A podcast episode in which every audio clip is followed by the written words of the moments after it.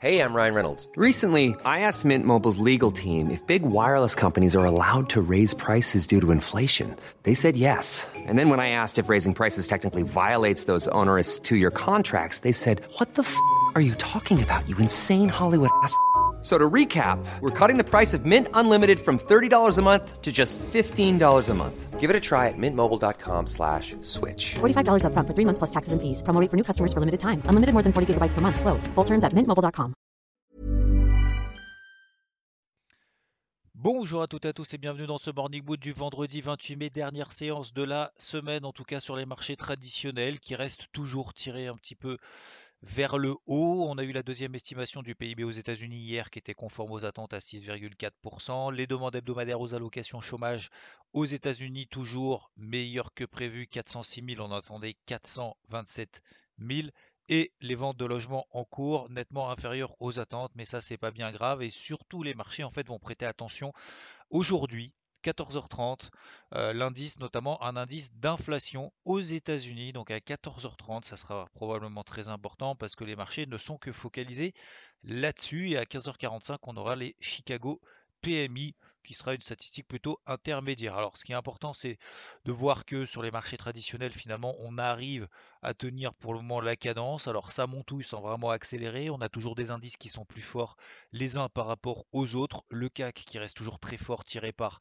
ces trois pépites qui sont les valeurs du luxe, Hermès, L'Oréal et LVMH qui ne font que monter euh, sans vraiment accélérer, mais en même temps ça monte quand même, euh, qui sont sur leur record et qui en font quasiment euh, jour après jour. Donc le cas qui est plutôt tiré vers le haut là-dessus, avec notamment éventuellement ces perspectives de reprise d'inflation, alors que l'indice allemand DAX est le plus faible. Alors pourquoi l'indice allemand DAX est le plus faible, notamment plombé par Bayer donc Bayer qui a des petites histoires avec est-ce qu'on arrive à mettre de côté quelques milliards si jamais il se passe des choses vis-à-vis vis de son, vous savez, son, son, son désherbant Roundup?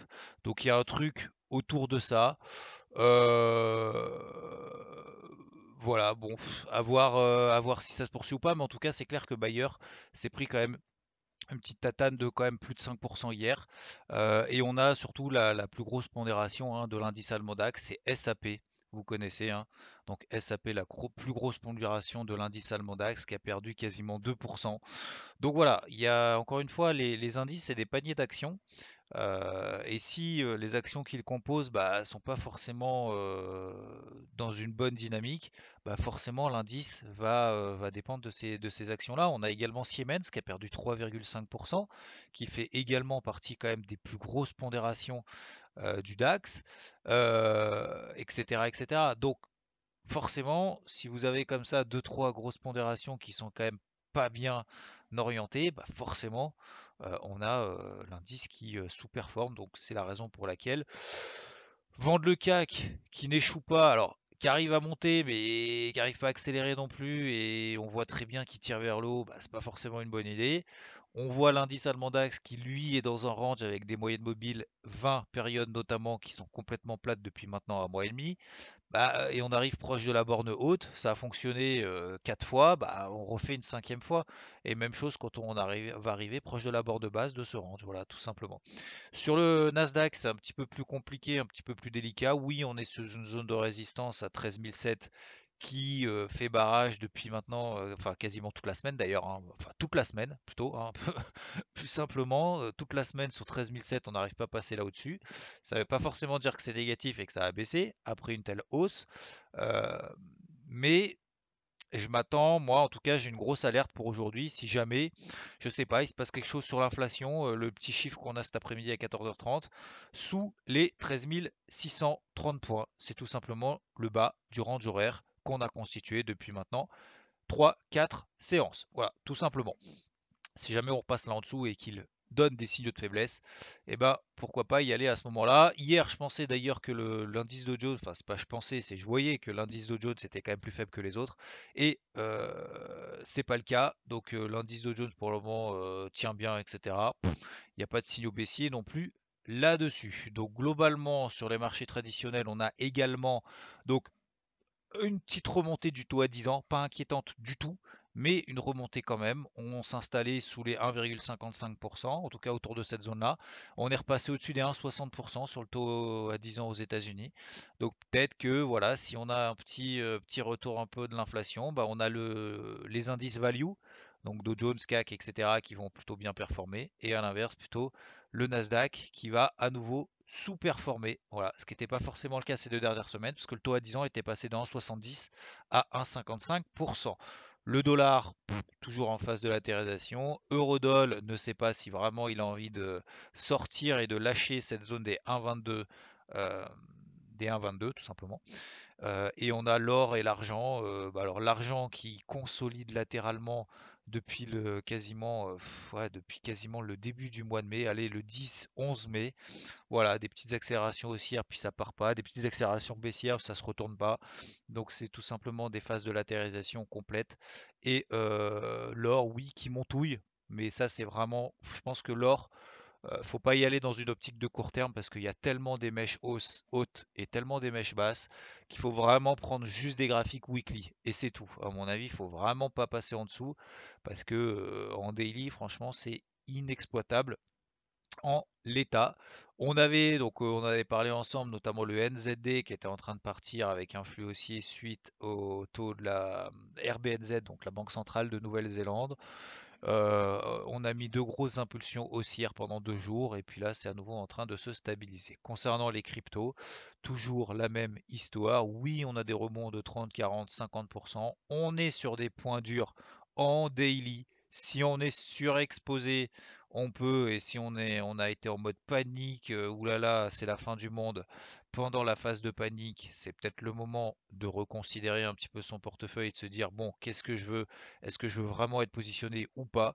Sinon, on est effectivement sur des points, des gros niveaux d'ancrage euh, moyen terme. Euh, voire peut-être même au-delà. Euh, on a eu des gros débouclements, que ce soit des positions perdantes, que ce soit des positions surexploitées, sur, euh, sur leveragé, trop en effet de levier, etc., etc. Donc là, on est sur des points durs. Faut pas partir du principe que ça y est, oulala, mince, j'ai raté les. Alors, en fait, c'est valable dans les deux cas lorsqu'on est dans... Déjà, on n'agit pas dans des moments de panique. Et je parle des, des paniques négatives et je parle des paniques positives. Il y a la panique vendeuse, comme on a connu. On n'agit jamais pendant une panique vendeuse. Si on n'est pas capable de d'avoir un plan, de déterminer des zones de sortie, des zones d'entrée, etc., etc., et qu'on n'agit que à l'émotivité, ça ne fonctionnera jamais. Premièrement, donc on a eu les fameux appels d'air, ce qu'on avait évoqué ensemble. Si on est en mode euh, mince, euh, finalement j'ai mis beaucoup trop par rapport à ce que je voulais, etc. Je me suis trompé, ça arrive à tout le monde. Le but c'est pas de jeter la pierre en disant vous êtes des débiles ou quoi que ce soit. Bien au contraire, le but c'est d'être constructif et de se dire si on était surexposé et qu'on a ces rebonds de 30-40, et là on a eu quasiment des 50%, peut-être que c'est le moment de reconsidérer et de se dire, bon, est-ce qu'est-ce que je veux vraiment? On est dedans. Donc là, c'est là maintenant qu'il faut agir. La deuxième chose, c'est si on n'est pas du tout dedans, si jamais on s'est fait avoir pendant la baisse et qu'on a vu ce rebond de 50% après être sorti, ça arrive parce qu'il y a des gens qui sont sortis bien évidemment tout en bas, c'est les plus fortes pertes, euh, débouclements de position en perte qui a eu lieu sur le Bitcoin depuis son histoire. C'est deux ou trois fois plus que ce qu'on a connu en mars 2020 lorsqu'on avait la crise du Covid et que le Bitcoin avait perdu 60%. Alors, c'était pas en deux jours hein, euh, qu'il avait perdu 60%, c'était en quelques semaines. Donc forcément, la violence est quand même nettement différente. Mais si jamais on fait partie euh, de cette catégorie-là, attention à pas être en mode, à l'inverse, dire merde, je suis sorti, je pensais que ça allait euh, baisser beaucoup plus vite. Du coup, là, maintenant, je vois à droite et à gauche, tout le monde est en train de dire que ça va remonter ou que ça a baissé ou machin, etc. Euh, et de se dire, bon, allez, je reprends des achats comme ça un petit peu au pif en se disant, j'espère que ça va monter maintenant. Et finalement, on se retrouve à être vendeur en bas, d'avoir sorti ses positions vendeuses en bas, et de se dire mince, je suis en mode panique acheteuse maintenant après avoir été en panique vendeuse, et d'acheter finalement n'importe quoi, de se remettre en effet de levier pour essayer finalement de rattraper les pertes qu'on a réalisées, et de se retrouver à nouveau dans une situation catastrophique. Donc ça, ce n'est pas possible de réagir comme ça. Ce n'est pas possible. Donc, soit on est déjà exposé, on se dit ok j'étais surexposé, et je euh, alors encore une fois, tout ce que je dis là, c'est pas un conseil ou quoi que ce soit. J'étais surexposé, je m'allège parce qu'on arrive sur des points durs après avoir planté le couteau qui tombait. Ok, première chose. Deuxième chose, on veut re-rentrer parce qu'on n'est pas finalement rentré dans le trou, ce qui est tout à fait normal, etc.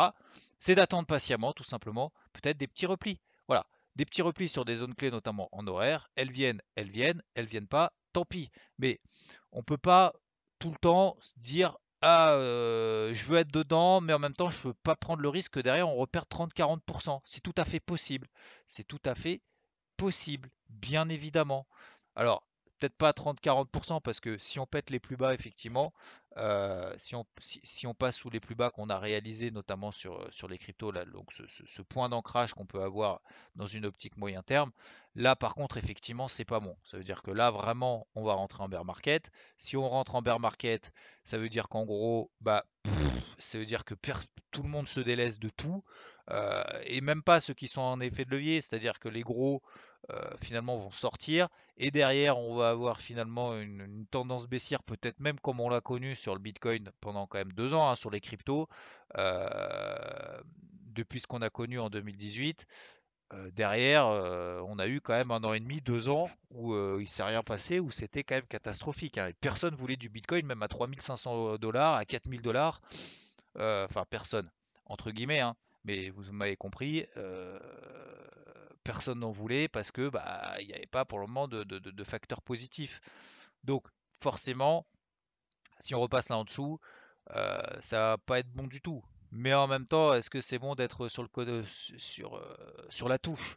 C'est-à-dire si vraiment on croit ce type de marché, après le mouvement de panique, les gros débouclements qu'on a eu, je dis pas qu'il va pas y avoir de deuxième vague, c'est tout à fait possible effectivement qu'on ait une deuxième vague et qu'on se dise ok, on a reparti, on est remonté un petit peu, mais du coup tout le monde se regarde un petit peu en mode starting block, est-ce qu'on y va, est-ce qu'on n'y va pas? Et puis finalement, il n'y a tellement pas d'initiative derrière acheteuse comme vendeuse que finalement, bah, on se tape en fait des ranges de 10, 15, peut-être même 20% entre les points hauts et les points bas, comme ça pendant quelques jours, voire peut-être même quelques semaines, avec des gros, gros, gros niveaux qu'on vous a partagé d'ailleurs avec Rodolphe dans la dans la vidéo de mercredi sur la chaîne YouTube. Ça, ça peut être des niveaux, dire ok, on revient sur ces zones-là, moi j'y crois, je reviens progressivement là-dessus, ou je renforce, ou je rentre tout simplement sur ces zones-là, ces cryptos-là.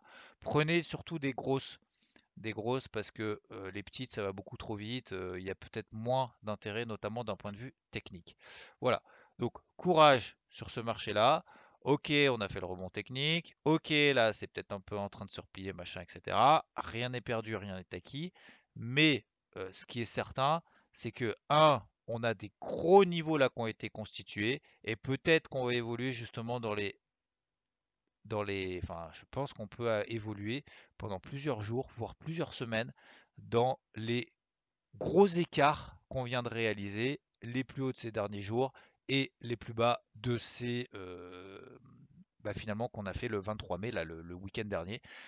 Euh, voilà. Voilà concernant les, mmh, le point de, manière générale.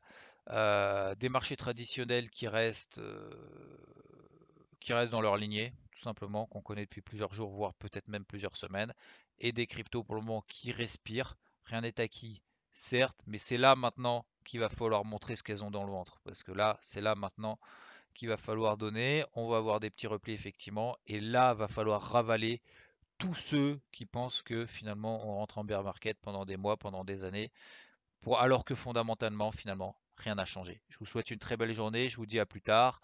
Euh, on fera un point, je ferai un point également sur, sur BFM Business à partir de 16h30 dans leur émission justement sur les cryptos et on se retrouve de toute façon si euh, si je vois pas grand chose sur le marché aujourd'hui, je vous partagerai pas grand chose.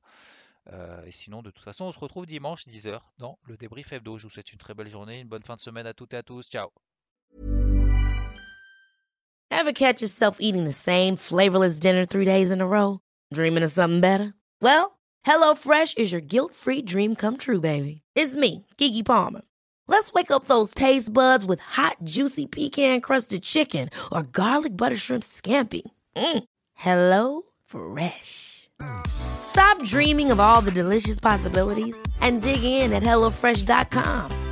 Let's get this dinner party started.